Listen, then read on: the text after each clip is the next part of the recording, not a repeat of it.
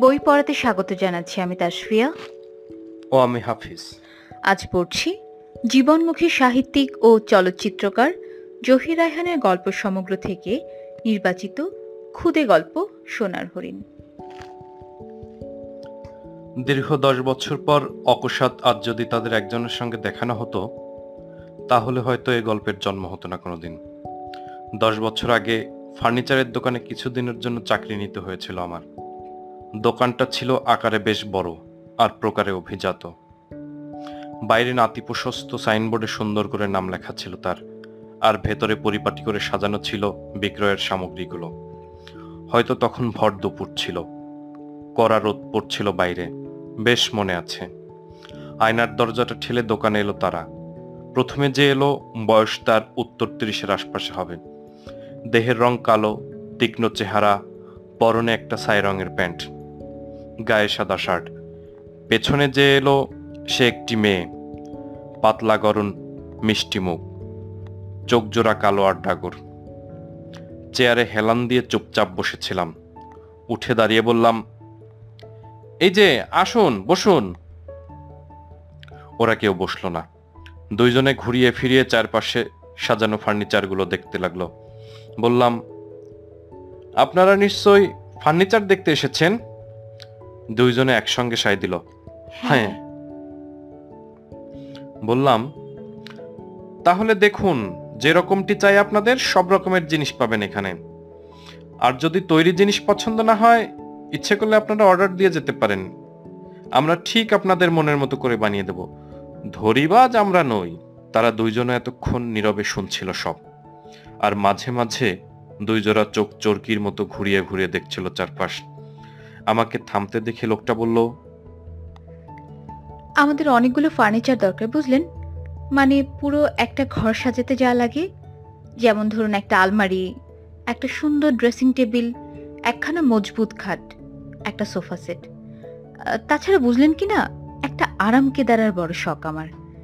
কি সুন্দর হাত পা ছড়িয়ে বসা যায় তাই না? বললাম ঠিক বলেছেন আপনি। তাই তো এর নাম আরাম কেদারা আরাম করে বসবার জন্যই তো ওগুলো তৈরি। আর সত্যি বলতে কি, এই কিছুদিন আগে এক মারোয়ারি পাঁচখানা আরাম কেদারার অর্ডার দিয়ে গেছেন। দু একদিনের মধ্যে এসে নিয়ে যাবেন। আসুন না, আপনারা নিজে চোখে দেখুন। না না বসায় কোনো আপত্তি নেই। বসুন, বসেই দেখুন। একখানা কেদারার উপর লম্বা হয়ে বসল লোকটা। তার চোখ মুখ যেন কেমন উজ্জ্বল হয়ে উঠল। একটু পরে সে প্রশ্ন করল এর দাম কত পড়বে?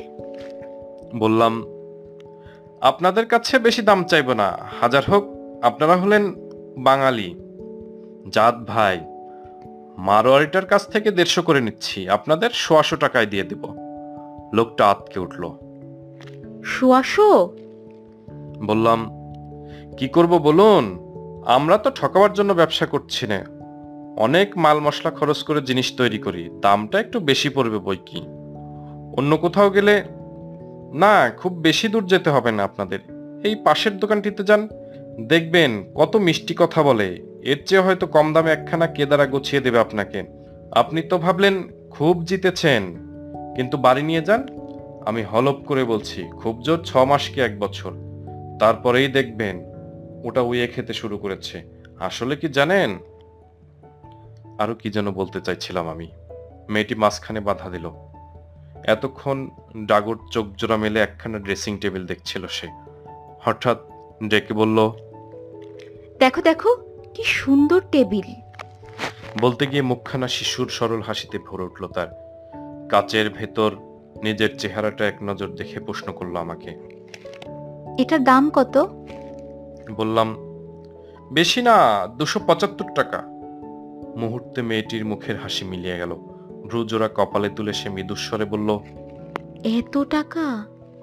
বললাম হ্যাঁ।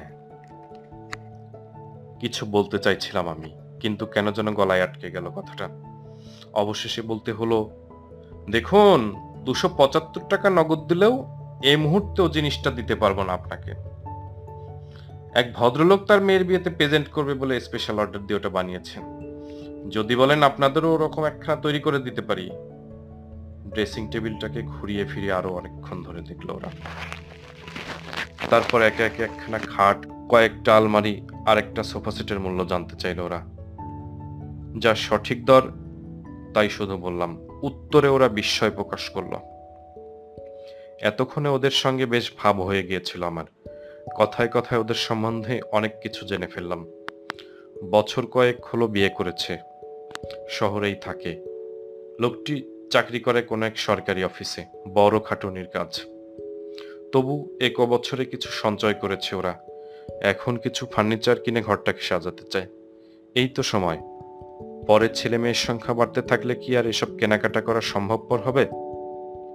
মোটেই না। আলাপের অবসরে পাশের রেস্তোরাঁয় দু কাপ চা আর বিস্কিটের ফরমাইশ দিয়েছিলাম। চা খেতে অনুরোধ করায় দুজনেই যেন লজ্জা পেলেন। মেয়েটি কিছু বলল না। নীরবে চা খেলো। চা খাওয়া শেষ হলে বললাম, তাহলে কি আপনারা এখন কিছু টাকা অ্যাডভান্স করে যাবেন? ওরা পরস্পরের মুখের দিকে তাকালো এক পলক। তারপর একটু উতস্তত করে লোকটি বলল ইয়ে মানে এখন সাথে কোনো টাকা আনিনি আমরা। কাল আসব। কাল সকালে এসে আলমারি, খাট, ড্রেসিং টেবিল আর ওই কেদারাটার জন্য কিছু টাকা অ্যাডভান্স করে যাব আপনাকে। মেয়েটি বলল দেখবেন যেন খারাপ না হয়। বললাম সে কি আর বলতে? জিনিসপত্র খারাপ হলে আমাদেরই বদনাম। আপনারাও ব্যাপারে নিশ্চিন্ত থাকতে পারেন। একটু পরে কাচের দরজাটা ঠেলে যেমনি এসেছিল তেমনি নীরবে বেরিয়ে গেল তারা। তারপর সে দোকানে আরও তিন বছর ছিলাম আমি। পরদিন লোকটা আসবে বলেছিল। পরের বছরেও এলো না তার পরের বছরেও না। তারপর দীর্ঘ দশ বছর। অকস্মাৎ আর যদি তাদের একজনের সঙ্গে দেখা না হয়ে যেত, তাহলে হয়তো এ গল্পের জন্ম হতো না কোনোদিন মেয়েটি হয়তো মারা গেছে এতদিনে, তাই আজ তাকে দেখলাম না। দেখলাম এক বন্ধুর ফার্নিচারের দোকানে। তার সঙ্গে দেখা করতে এসে হঠাৎ দেখলাম এক বছরে রীতিমতো বুড়ো হয়ে গেছে লোকটা। মুখখানা ভেঙে গেছে। কানের গোড়ায় কিছু চুল সাদা, গায়ের জামা কাপড়গুলো ময়লা। দোকানের মাঝখানে দাঁড়িয়ে অনেকটা কান্নার মতো স্বরে সে বলছে, আমাদের আমাদের অনেকগুলো ফার্নিচার দরকার, বুঝলেন? মানে পুরো একটা ঘর সাজাতে যা লাগে। এই যেমন ধরুন, একটা ড্রেসিং টেবিল, একখানা মজবুত খাট। তাছাড়া বুঝলেন কি না, একটা আরাম কেদারার বড় শখ আমার। কি সুন্দর হাত পা ছড়িয়ে বসা যায় তাই না?